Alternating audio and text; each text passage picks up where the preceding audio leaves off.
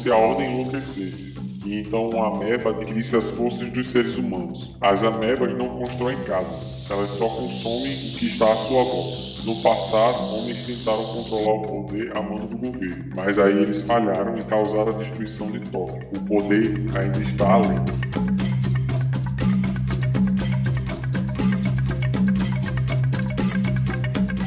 Diretamente da Sala da Justiça, começa agora mais um episódio do nosso podcast. Eu me chamo Everton, também conhecido como Pi, e antes de assistir esse filme, o único Akira que eu conhecia era o Akira Toriyama. Olá, Sadikicks, mais uma vez bem-vindos à Sala de Justiça. Aqui é o Binho, que mais uma vez está junto com vocês. E hoje falaremos sobre esse grande filme chamado Akira. E lembre-se, o futuro não chega apenas por um caminho, deve haver um futuro que possamos escolher. E aí, pessoal, mais uma vez, muito bom estar aqui com vocês e poder conduzir esse podcast com meus grandes amigos, o Binho e o Pi. E aqui é o Onil e o poder de Akira está dentro de cada um de nós. Muito bem, gente, como vocês perceberam, é, a gente vai falar dessa animação clássica aí dos anos 80, o Akira. Então, cola o ouvido aí e vamos começar essa bagaça.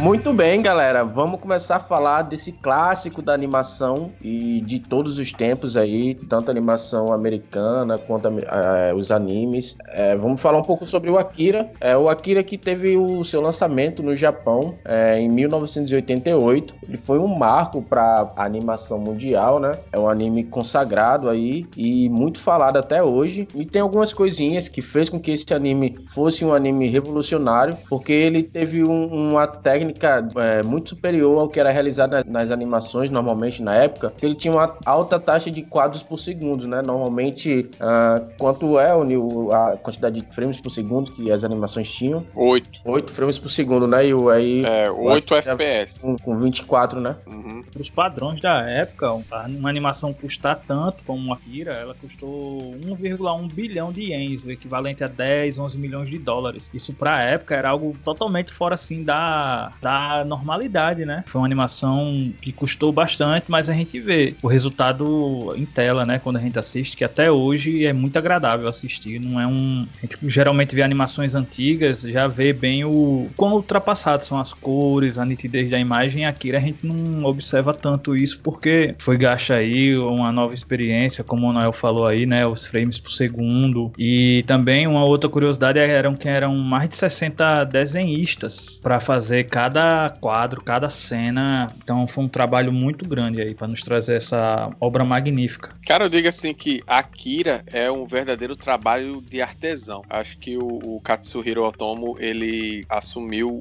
o controle da, da direção, da concepção do filme e assim ele é realmente um trabalho de artífice. Cada frame é um desenho feito completamente à mão, quadro a quadro, pintado à mão, cena por cena, com toda aquela riqueza de detalhes que a gente vê no anime. Que numa tela você tem desde os detalhes da estrutura dos prédios, desde a textura das roupas, desde os fios de cabelo da cabeça do personagem, da posição dos olhos, tudo é magnificamente feito como se você tivesse diante de, um, de uma obra de arte. Cada frame é como se você tivesse diante de um quadro. Se você tirasse um frame do filme e colocasse na sua parede, você teria ali uma obra de arte consagrada de Akira, independente de qual seja a, a cena do filme. Eu acho assim que pelo fato de o filme ter sido feito ali perto do final dos anos 80 já, ele vem acompanhando o boom econômico que vinha se dando no Japão naquela época, que vinha se consolidando como um grande mercado internacional e a concepção, a criação de Akira traz esse esplendor do crescimento da cultura japonesa e faz esse trabalho de misturar, de revelar as influências que existiam tanto da cultura ocidental na cultura oriental, quanto como foi depois, né? A influência da própria animação e da cultura japonesa para o resto do mundo. A transposição da obra do, do mangá, né? Porque para os nossos ouvintes que não estão muito acostumados a ver a gente falando sobre mangá, eles estão mais acostumados a ouvir a gente falando sobre HQs, aquele tipo mais tradicional de quadrinho que a gente tem aqui no Ocidente, né? Que é aquele estilo comics. Hoje a gente está trazendo uma referência diferente de cultura japonesa. Então a gente está falando de mangá. E realmente a transposição da obra do mangá para animação não é exatamente como tá lá. O próprio diretor Katsuhiro Otomo ele disse que o anime não era idêntico ao, ao mangá, assim adaptou, como né? é, assim como ele já tinha dito em entrevista já quando foi perguntado sobre a possibilidade de se fazer um filme que tá aí para ser feito, né? Já tem anos já que tem essa ideia de fazer um filme live action de Akira e ele disse que assim como a animação também não é fiel ao, ao mangá, o filme também não será. Até porque realmente são mídias diferentes, né? Não tem como você conversar com o público da mesma forma que você conversa no mangá, no anime e com certeza não no filme. É, cada mídia conversa com o público de uma maneira diferente e tem que ser adaptado de uma maneira diferente. Outra coisa interessante também sobre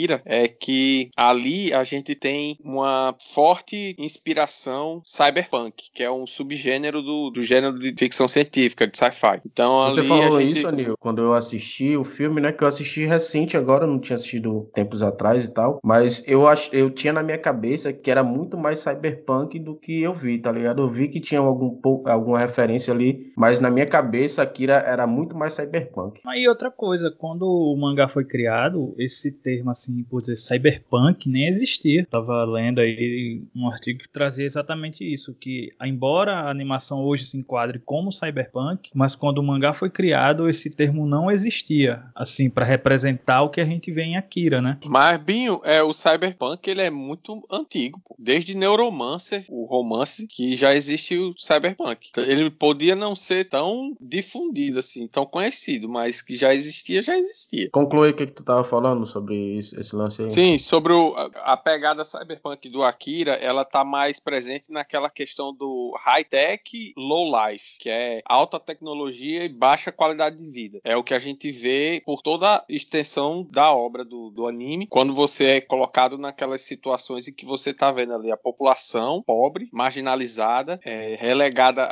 às posições mais subalternas da sociedade ali, tendo que enfrentar a polícia, vivendo em ambientes insalubres, sem ter acesso a luxo, a população jovem delinquente, como a gente é levado a ver com a gangue lá de, dos motoqueiros, enquanto a tecnologia que se mostra é uma tecnologia exuberante, extraordinária, tem hologramas, você tem é, é, veículos extraordinariamente tecnológicos e essas coisas que estão ali, enquanto existe esse, esse paradoxo, né? A gente já vai entrar em questões mais filosóficas, né? Que o filme traz, que é essa, é, essa indagação de por que a humanidade busca tanto evoluir tecnologicamente, desenvolver a ciência, se não trata da qualidade de vida das pessoas, de, de como as pessoas vivem em sociedade. Só retificando, Noel, o termo foi criado em 1980, só que só foi lançado, publicado em novembro de 83, o livro. Hum. Esse termo, com o termo cyberpunk. É, e o, e o mangá de Akira é de 82, realmente. É.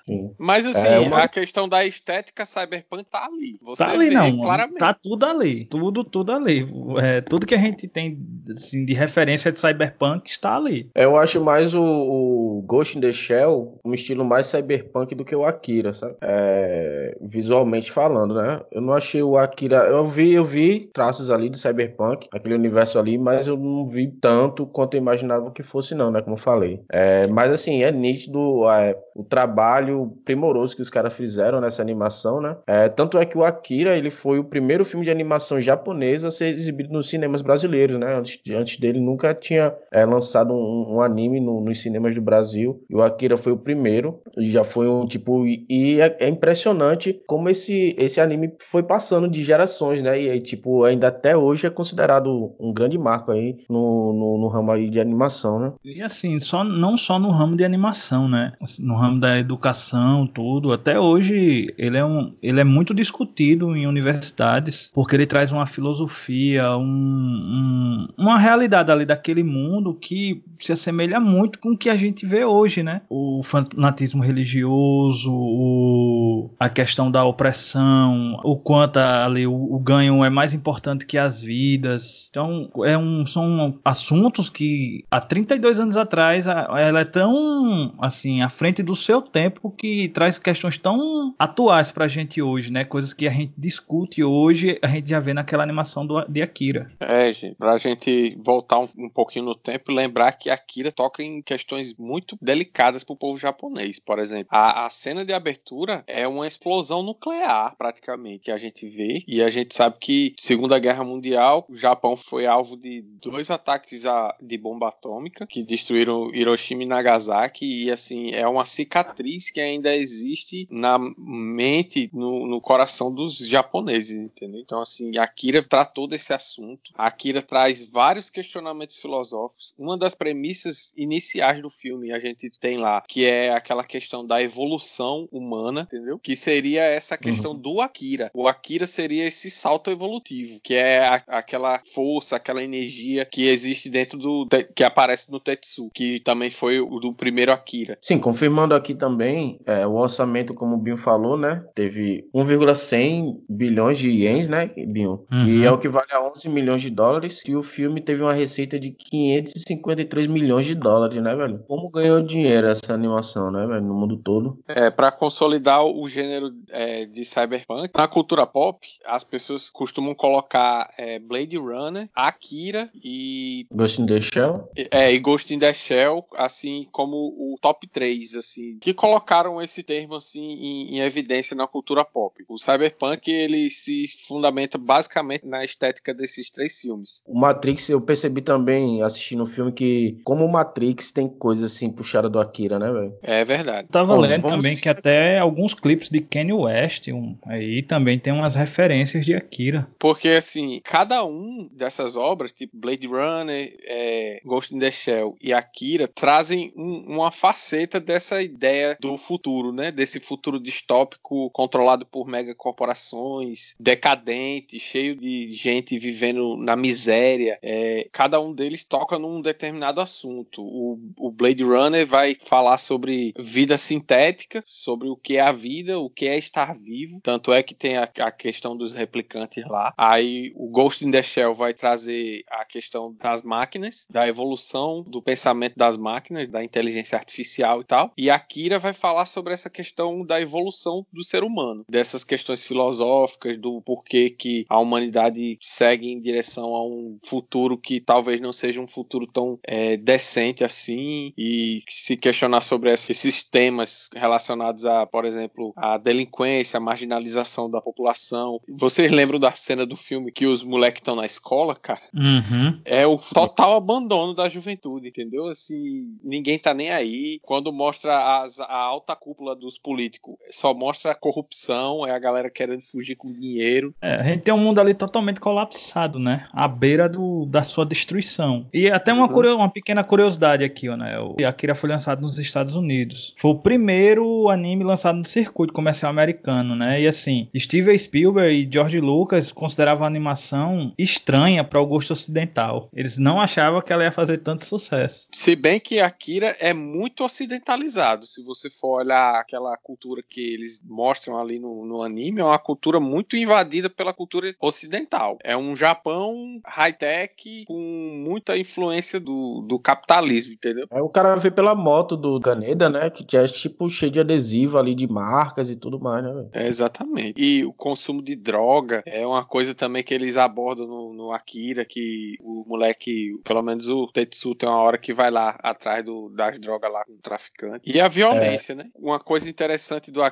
é que ele conversa bastante com Laranja Mecânica. Por que tu acha isso? Porque em Laranja Só Mecânica a gente, a, a, gente tem aquela gangue de delinquentes juvenis, que é liderada ali pelo Alex, que sai à noite para praticar a ultraviolência e estuprar e bater e invadir a casa das pessoas e, e tocar o terror. E em Akira a gente tem uma gangue de motoqueiros que luta por território, eles começam aquele conflito lá com os clowns, né, com os palhaços, mas assim, vocês veem que a violência ali também é franca. Os caras dão de barra de ferro, Uhum. montado numa motocicleta a não sei quantos quilômetros por hora, e não estão nem aí. É capacete voando, sangue jorrando. E assim, né, você vê que sempre tem protestos eclodindo a todo instante, né, na cidade. Uhum. E a polícia, meu amigo, quando chega as forças lá armadas, age com a truculência gigantesca. Exatamente. A, a força de repressão é sempre, sempre representada de uma forma bastante clara e violenta, né? E, um- e bem repressiva. Uhum. E tem uma cena que eu fiquei me lembrando daquela cena clássica do jovem parado em frente ao tanque na Praça da Paz Celestial na China. Uhum. Tem uma cena lá que o tanque tá vindo e, e Aham. eu acho que é quando o Tetsu tá começando a despertar os poderes de Akira. Aí ele tá andando sozinho, aí tem um tanque que aparece, aí tá Tetsu de frente pro tanque. Aí todo mundo fica olhando e parece que vai dar merda, porque o tanque vai atirar e vai matar ele. E assim, e para você ver, né, que a, o os protestos na praça ocorreram em 89, né, e o Akira é de 88. Você observa o quanto essa animação, ela traz ela é elementos poderosa, assim, que- bicho. É, ela cara. é muito poderosa, pô. Ela tem elementos assim que transcendem a obra ali do filme. É uma coisa que vem pra sua realidade, conversa com o mais fundo que existe dentro de você. É, eu vou querer, já que a gente já começou a falar algumas partes do, do filme aí, vamos puxar pra história, né? Vamos agora se aprofundar um pouco na história do filme. É, vou fazer um mini resumo, né? Basicamente, o filme começa em 1988, ah, quando tem a- aquela grande explosão lá, né, em Tóquio, que essa explosão levou à Terceira Guerra Mundial. E aí, depois dessa explosão, Tóquio foi destruída. Foi quando surgiu a Neo Tóquio, né? Avança para o ano de 2019. E aí, o filme conta basicamente a história do Kaneda, que ele lidera a gangue de motoqueiros aí, como o Neil tava falando, né? E aí, eles se baseiam basicamente na anarquia ali, né? Eles são meio anárquicos ali. E aí, é quando acontece um acidente, por causa de uma criança lá, e o Tetsu é levado, e aí passa por experiências. E aí é quando começa a, a história do filme, né? É, a galera do pessoal que faz parte da gangue do Kaneda, Tetsu e aqueles outros rapazes lá, e- eles são porra louca. Eles não estão nem aí pra nada, eles não estão envolvidos em movimento político nenhum. Quem faz parte do movimento, que é militante, é aquela personagem que aparece depois que o Tetsu fica atrás dela. Não, o Tetsu não, o Kaneda é fica atrás dela. Que é a Kei. Que é a É Kei, Kei. que tem aquele outro personagem lá que é o Ryu. Eles têm envolvimento lá com a política e provavelmente eles estão envolvidos de alguma forma lá com como foi que aquele experimento lá, o- a criança, né, que eles encontram, que o Tetsu quase atropela. Provavelmente Sim. foi a Kei e o Ryu que fizeram alguma coisa para conseguir tirar ele lá dentro do complexo militar, onde eles estavam sendo mantidos como experimento. É, Aí a tanto que quando o cara morre lá, né, ele pede pra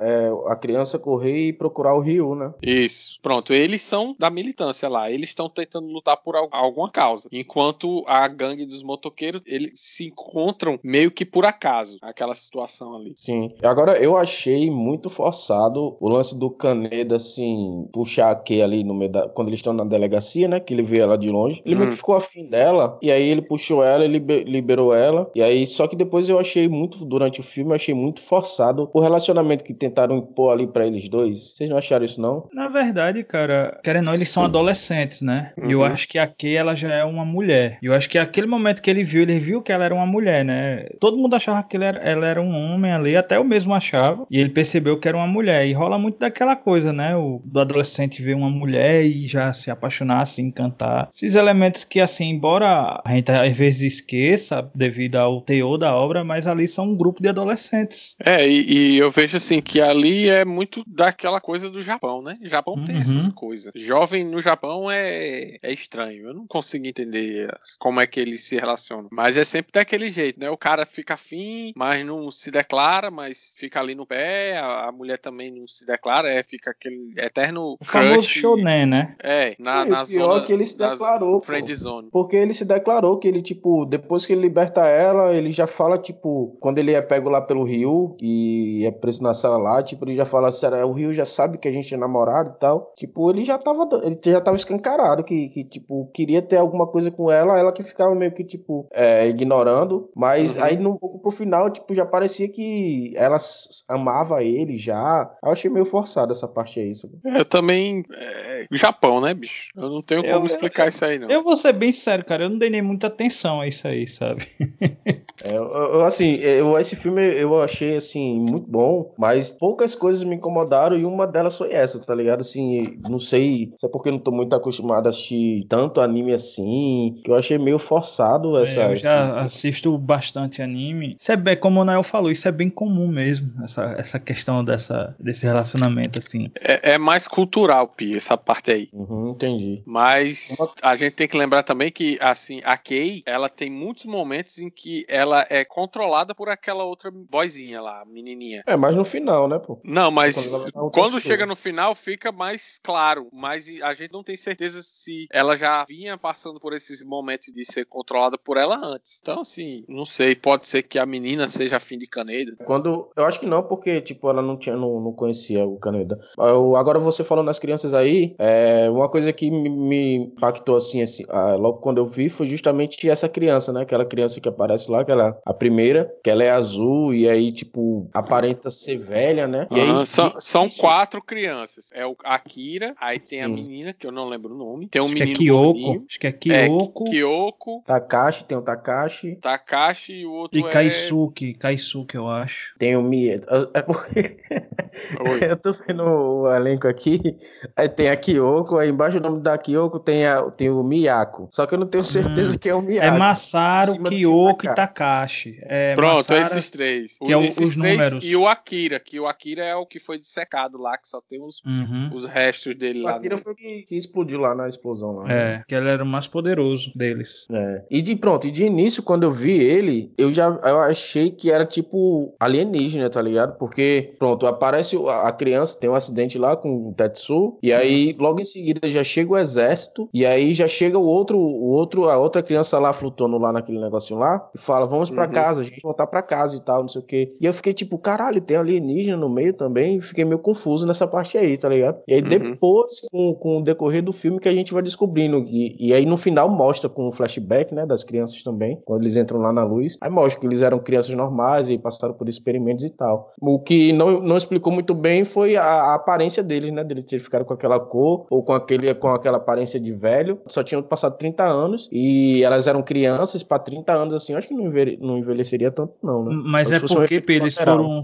eles foram submetidos a várias experiências. pô. Eles eram cobaias do governo. Pois é. Pronto, se você lembrar do, acho do Flashpoint, que o Superman é uma cobaia, quando resgatam ele lá, ele tem aquela aparência esquelética. Parece muito com esses meninos, to- esqueleto, rei. Só é o que lá ele é a cor normal, né? Então, É, se eles- fosse, se fosse considerar a passagem do tempo normal, eles já seriam adultos de 40 anos, mais ou menos. Uhum. É, por aí. O que eu gostei é desse lance do- de deixar o cara sempre é, na curiosidade, né? A gente, pronto, eu achava que era alienígena, eu já fiquei tipo, caralho, mas tem alienígena nesse mundo. E aí vai decorrendo, não, não fala mais nada sobre isso, e a gente só vai descobrir o que essas crianças realmente são no final, né? Então esse lance de manter você ali preso na história pra você descobrir cada coisa que tá acontecendo, é, eu achei muito, muito, muito foda nesse filme. E assim, Pi, é, eles tinham tipo numerações, sabe? Por exemplo, o Kyoko é a 25, o Takashi é o 26, o Masaru é o 27 e o Akira era o 28. Então você, a gente pode entender o seguinte, que antes deles, as outras do 1 ao 24, todos de- acho que morreram sendo cobaias. Não sobreviveram aos, aos testes.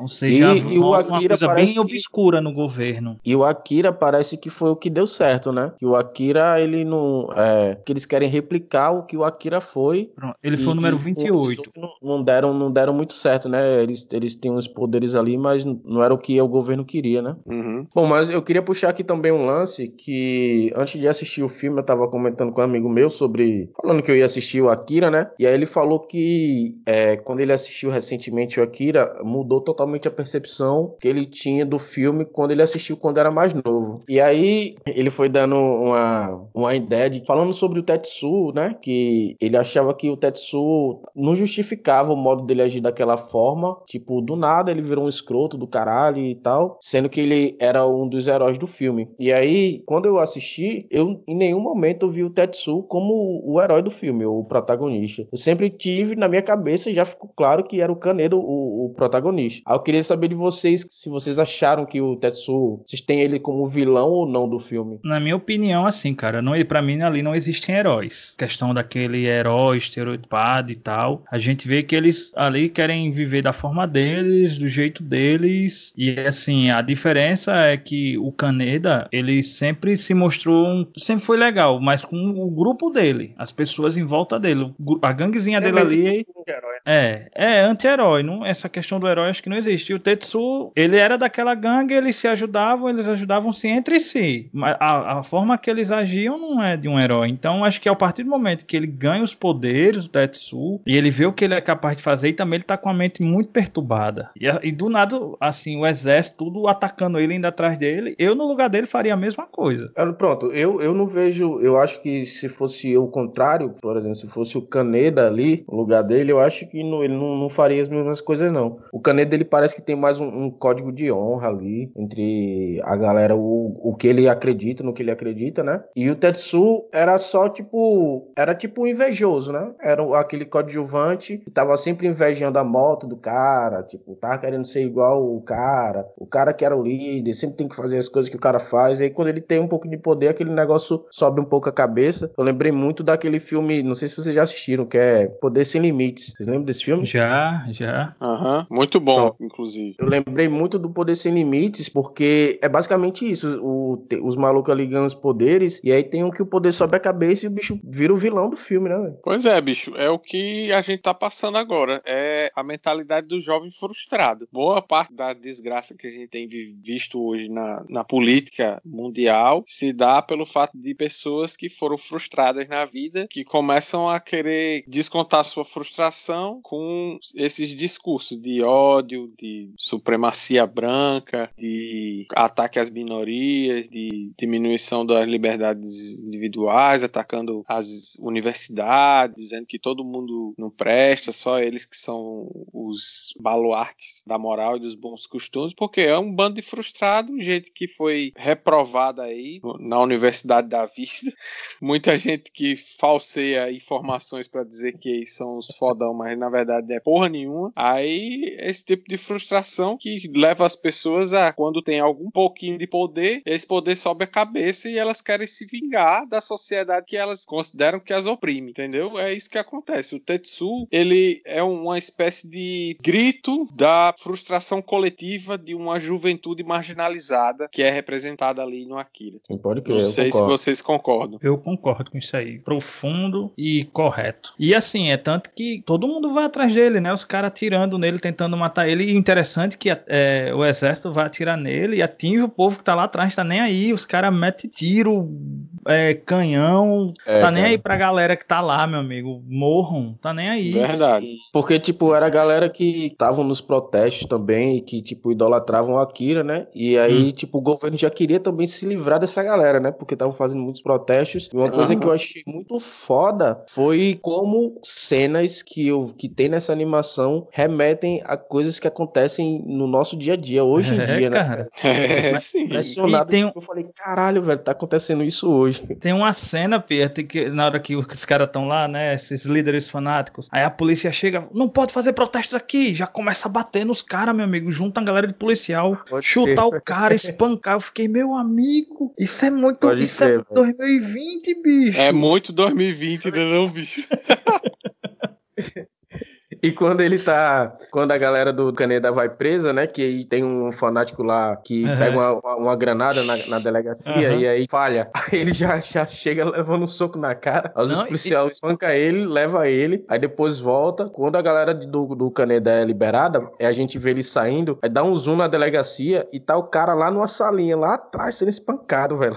Não, e ele diz é. assim: vamos E depois explode a bomba. É, ele diz Pode assim: crer. vamos levá-lo lá para trás para podermos conversar conversar. É, pra interrogar ele. É. É muito fora, velho. Tipo, nos protestos ali, policiais chegando logo com as bombas de gás lacrimogênio, né, velho? Aí, tipo, tem um lá que sai do meio da, da fumaça e bate de cara de frente com o policial. O bicho vira e dá um. solta uma rajada de, de bomba no, no espeito dele que ele e cai, a gente, E a gente viu isso recentemente. Cenas, acho que de dois anos atrás, que o policial aponta, queima a roupa e atira o tiro de borracha no peito do, do, do cidadão. Uhum. Pois é, e, e os protestos que teve agora do Black Lives Matter, né, velho? Uhum. Tipo, era basicamente aquilo que tava rolando, né? Exatamente. É uma realidade que, assim, também não é muito difícil de prever, né? Que é algo que sempre vai existir, é essa diferença entre a forma como os órgãos de repressão do Estado vão lidar com a população em revolta, querendo seus direitos, diferente de como é quando eles vão lidar com os poderosos. né? Sim, é verdade. Só uma, uma coisa, Pi, também o pessoal quiser saber mais sobre a produção do filme, tem até um documentário aí que foi feito na época mostrando os detalhes de como foi criado. Tá até no É YouTube. verdade. Tem no YouTube. Show. Qual é o nome do documentário? Sabe o nome aí? Que se você jogar documentário Akira, aparece. Pode crer. Binho, aquela cena que Tetsu pega o tecido vermelho e faz uma capa Superman. total, bicho. Total. Totalmente. Ah, ah, Aquilo ali foi puxado direto. E inclusive tem até a estátua que ela aparece, aquela estátua dourada, que é tipo mostrando um, um ser evoluído, né? Que ele é a justiça, uma espada, aí ele tem um pano em volta dele. Você olhar pro rosto dele, lembra muito o Superman dos quadrinhos antigos, os heróis, né? Em geral, do Ocidente. Uhum. É, e o que, que vocês acharam ali do final do filme, velho?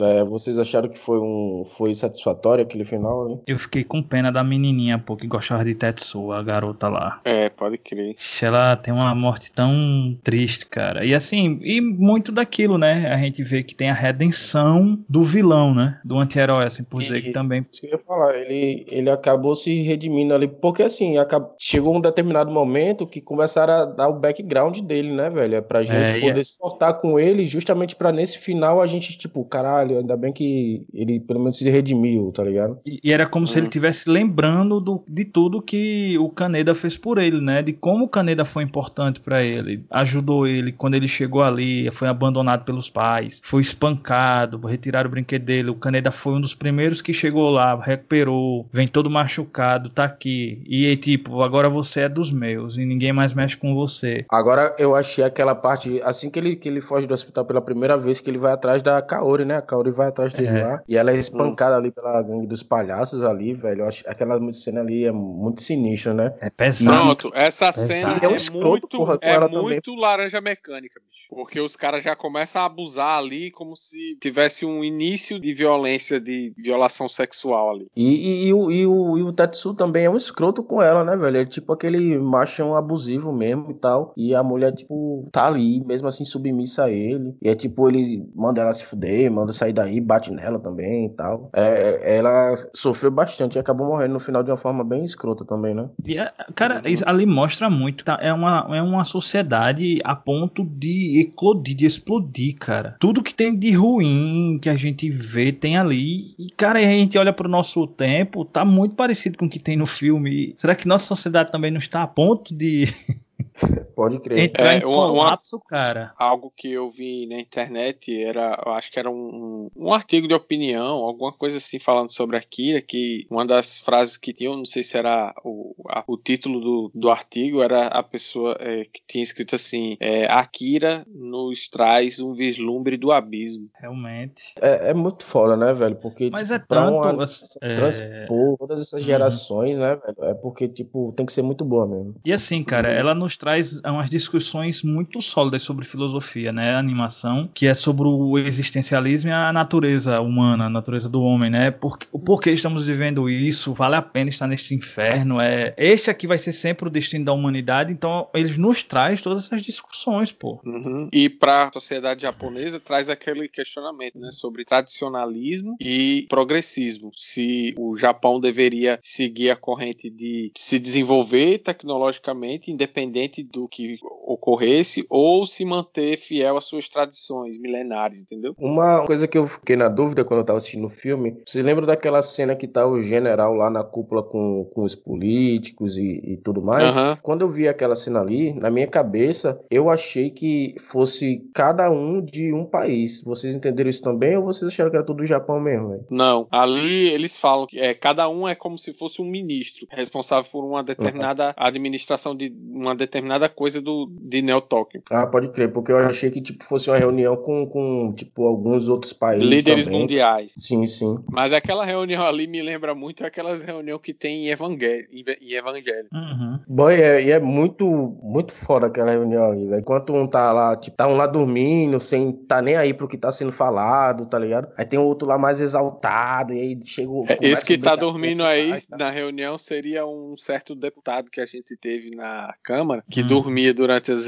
As sessões. as sessões. E aí, tipo, e aí tem aqueles mais exaltados, né, e tal, e, e, e começa a debater com o outro, daqui a pouco estão brigando e tal. Eu achei, Uhum. tipo, caralho, mano, muito genial aquilo. Mas no geral, é cada um tenta puxar a sardinha pro seu lado, percebeu? Sim, exatamente. Cada um querendo que seja feito como a sua vontade, né, basicamente. É, desse jeito. É, essa cena também, ela traz uma coisa que a gente tá passando muito hoje em dia, que é essa descrença com a classe política. É não acreditar na política. É achar que todos os políticos são daquele jeito, assim, corrupto, não tá nem aí, só pensa em si mesmo. E uma coisa que também a gente tem, né, que é algo que, digamos, vive as nossas sombras hoje, que ali nós temos um golpe militar, né? Exatamente, tem a resposta opressora de um militar, né? É, que quando querem tirar o, o comando dele, ele vai lá e dá um golpe, toma o poder pra si. Pode crer. Exatamente. Cara, não parece que é um filme de 88, cara. Parece que fizeram esse filme pra ser lançado agora, em- nem pra ser lançado em 2020, mas pra ser lançado em 2021, porque foi feito esse ano. Com Uhum. tudo que a gente vê ali é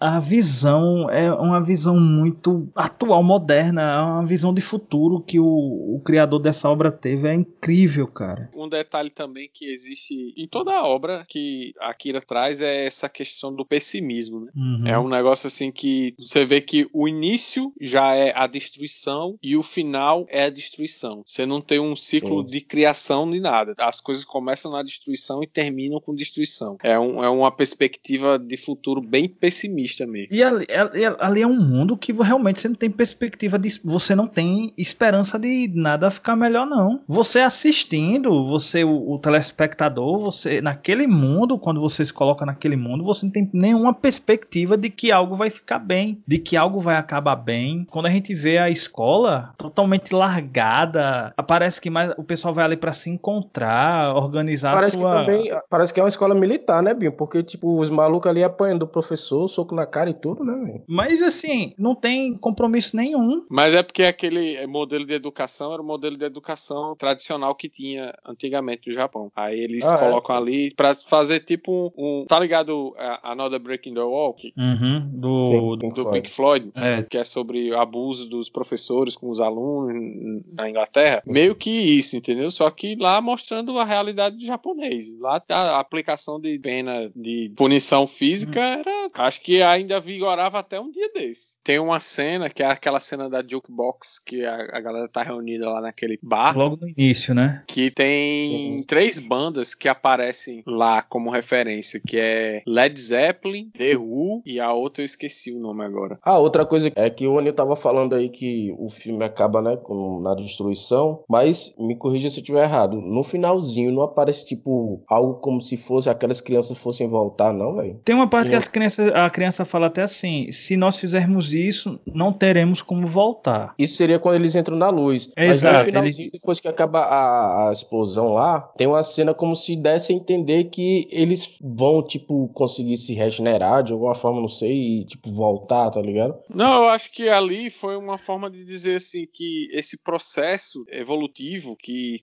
chegou à humanidade um dia iria ocorrer de novo, entendeu? Porque assim, tinha sido algo que tinha acontecido naturalmente. Por exemplo, quando Tetsu desperta, é uma coisa assim que ninguém esperava. Ele não era um, um experimento, ele estava vivendo a vida dele e aconteceu. Ele foi um despertar natural. Eu não sei se eles estavam falando assim que depois que eles entraram naquela luz, eles foram para uma espécie de consciência coletiva e que um dia, quando esse poder voltasse, eles poderiam se reconectar com a, a humanidade de novo, sei lá, alguma coisa assim. Agora sim, esse exército do. Essa galera do, dos militares do do Akira são meio burro, né, velho? Porque, tipo, pra pegar um cara qualquer na rua ali que sofreu um acidente pra botar todo aquele peso do que eles esperavam que fosse o cara, velho, é meio. Na meio verdade, burro. Pi, na verdade não é que eles sejam burros, eles simplesmente pegaram um cara que a sociedade ou as pessoas não iam ligar se desaparecesse, porque se ele morresse no experimento, ninguém tava nem aí, ele era só um indigente, alguém sem Uhum. importância nenhuma. Só que o azar deles foi que o Tetsu fugiu e se voltou contra eles. Eles não, eles não conseguiram ver que isso ia ocorrer. Então foi um tiro no próprio pé deles. E se o Tetsu morresse, quem ia ligar? Quantos Tetsus existiram antes de chegar àquele Tetsu ali? Quantos não morreram para a experiência ali? Uhum. Entendeu? E, e lembrando que tinha aquele cientista lá que é a cara do Albert Einstein, é verdade. que ficava monitorando o poder que o Tetsu tava despertando lá naquela maquinazinha lá, ficava aparecendo aquele holograma. Mas, bicho, quando, quando o bicho fica poderoso, meu irmão, ele vai pro espaço, boy.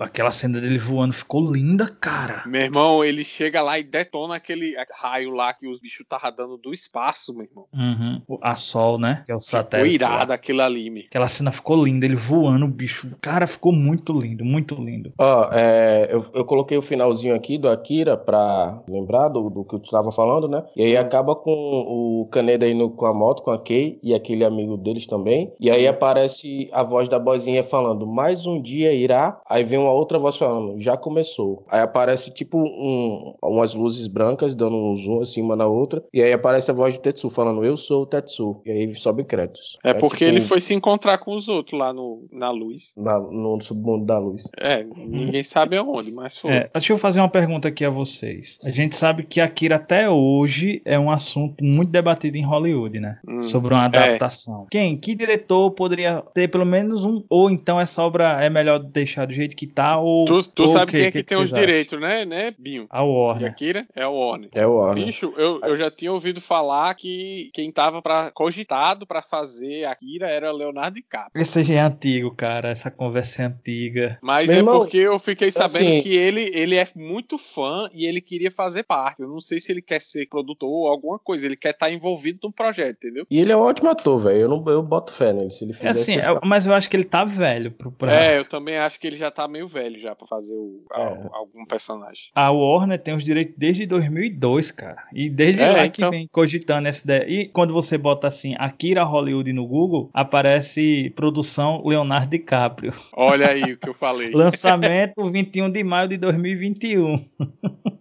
É, mano, assim, eu acho que a galera ainda não fez porque é uma obra muito difícil de adaptar, velho. E como Hum. tem mu- muitos fãs, assim, tem que ser uma adaptação muito fuderosa. Porque se falhar qualquer bostinha, velho, vai a galera toda cair em cima e tipo, vai ser prejuízo. E a gente não tem um histórico muito bom, não, né? De produções nipônicas adaptadas no, no- no Exatamente. ocidente. Você tira pro, pro Ghost in the Shell com a Scarlett Johansson e Alita, Anjo, Anjo de Combate. Só uns filmes assim, nada a ver. Tantos e tantos outros, né? falava- O famigerado Dragon Ball. Ali é uma palhaçada, velho. Ali eu nem con- considero. Só um bicho. detalhe, pessoal, também, Pia, aqui pra, até pra vocês. Tem um, um vídeo de 5 minutos que se chama Akira Project, que é de 2014. Hum, Eu que é vou feito botar por fã. aqui, eu vou, é, eu vou botar aqui pra vocês dar uma olhada. Bota Tá. o link aí que eu boto o link aqui no post. Que, o que falavam muito também é que quem poderia dirigir o Akira seria os- as irmãs Wachowski, né, velho? Por causa de Matrix e tal. Mas Hum. eu acho que, assim, as irmãs Wachowski só fez de bom o Matrix 1 mesmo, né, velho? O resto não foi muito legal, não. Então não seria legal também, não. A única coisa boa que eles fizeram depois de Matrix foi Sense8.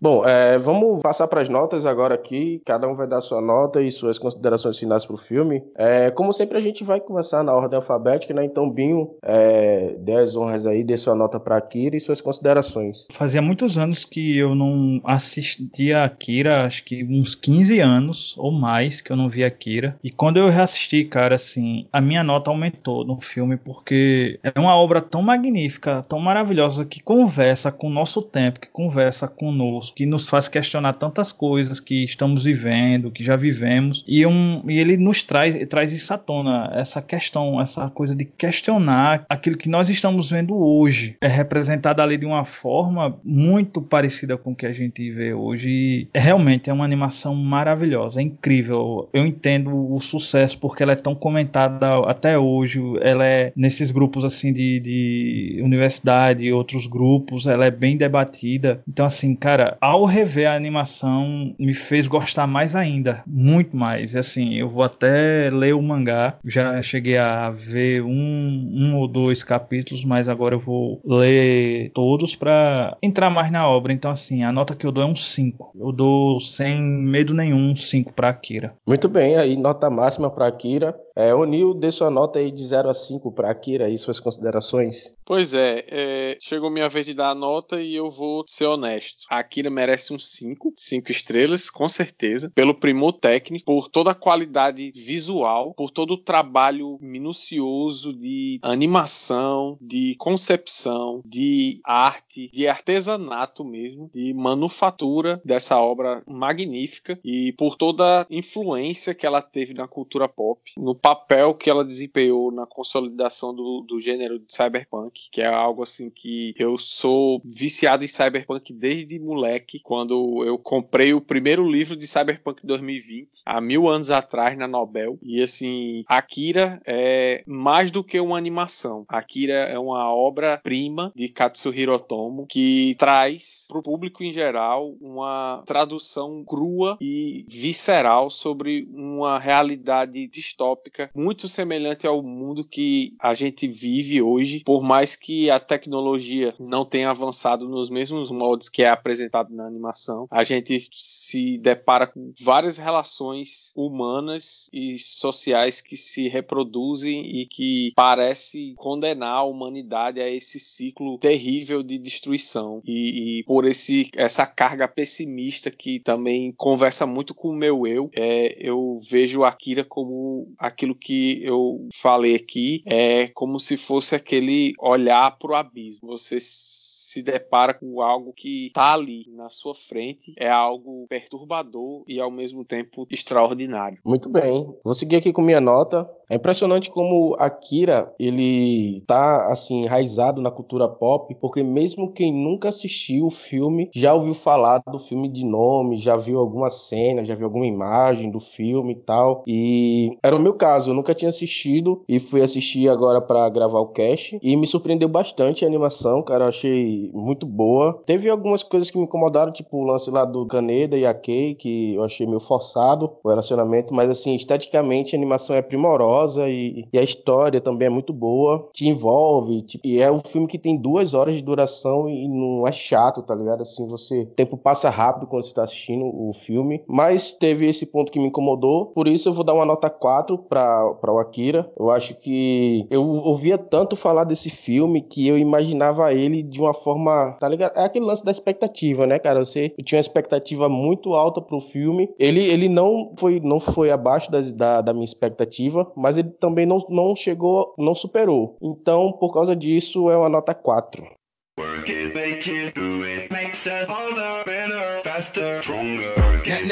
Muito bem, gente. Então é isso. É, chegamos ao final do nosso cast aqui. É, vamos falar mais também de outro, outras adaptações de mangás também, já que a gente fala de filmes baseados em quadrinhos. O, o mangá também é um quadrinho, né? Então a gente vai falar de outros filmes também baseados em mangás, em casts futuros aí. E é isso. Vamos finalizar aqui com a voz aí o Binho para dar o seu recado final e o adeus aí. Obrigado, pessoal, por mais uma vez estarem aqui conosco. Foi um grande prazer falar dessa obra maravilhosa com todos vocês, discutir aqui com os meus amigos. E lembrem-se, continuem um pouco mais em casa. Logo, logo vamos passar por isso e poderemos aproveitar nosso Neo Brasil aí fora. Muito bem, é isso aí. O Onil se despeça da galera aí e o seu recado final para todos. É, enfim, é, mais uma vez nós nos encontramos aqui no Filmes e HQs, o blog do Pi, no nosso podcast quinzenal, na melhor das hipóteses. E assim, só agradecer a vocês por estarem aqui conosco e nos acompanharem. É, não deixem de nos escutar e lembre-se que a gente também não é especialista em nada. A gente tá aqui só para falar que a gente sente, o que a gente acha das obras que a gente critica aqui. E é isso aí. Mantenham a, a quarentena, não vão seguir as recomendações aí de certas é, lideranças carismáticas que só querem é, o melhor para elas, como alguns políticos de Akira. Então vamos ter consciência de que a contra a ciência não existe argumentos. Então fiquem em casa e no que a gente puder ajudar com as nossas considerações aqui, a gente vai ajudar. Valeu, pessoal, e até a próxima. Muito bem, gente, é isso. Como ele falou, a gente está com a ideia de deixar o nosso podcast quinzenal. É meio complicado porque tipo dá um trabalho para editar e tudo mais, mas a gente vai se esforçar para ficar quinzenal. Então é isso. Espero que vocês tenham gostado. Compartilhem, comentem, dê o seu feedback também pra gente, no que que a gente pode melhorar. Nos vemos na próxima. É isso, valeu, tchau. Uh, baby, you're making it faster, stronger. Oh, that, that, that, that, that don't kill me, can only make me stronger. I need you to hurry up now, cause I can't wait much longer. I know I got to be right now, cause I can't get much longer. Man, I've been waiting all night now, that's how long I've been on ya. I need you right now.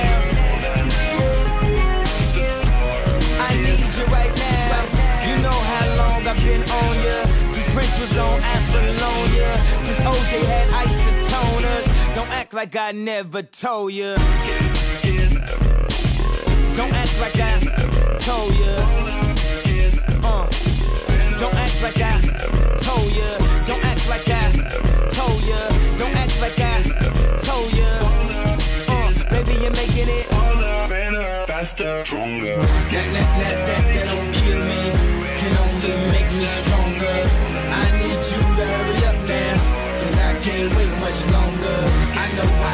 Be right now, cause I can't get much longer. Man, I've been waiting all night now, that's how long I've been on ya. I need you right now. I need you right now. You know how long I've been on ya. Since OJ had.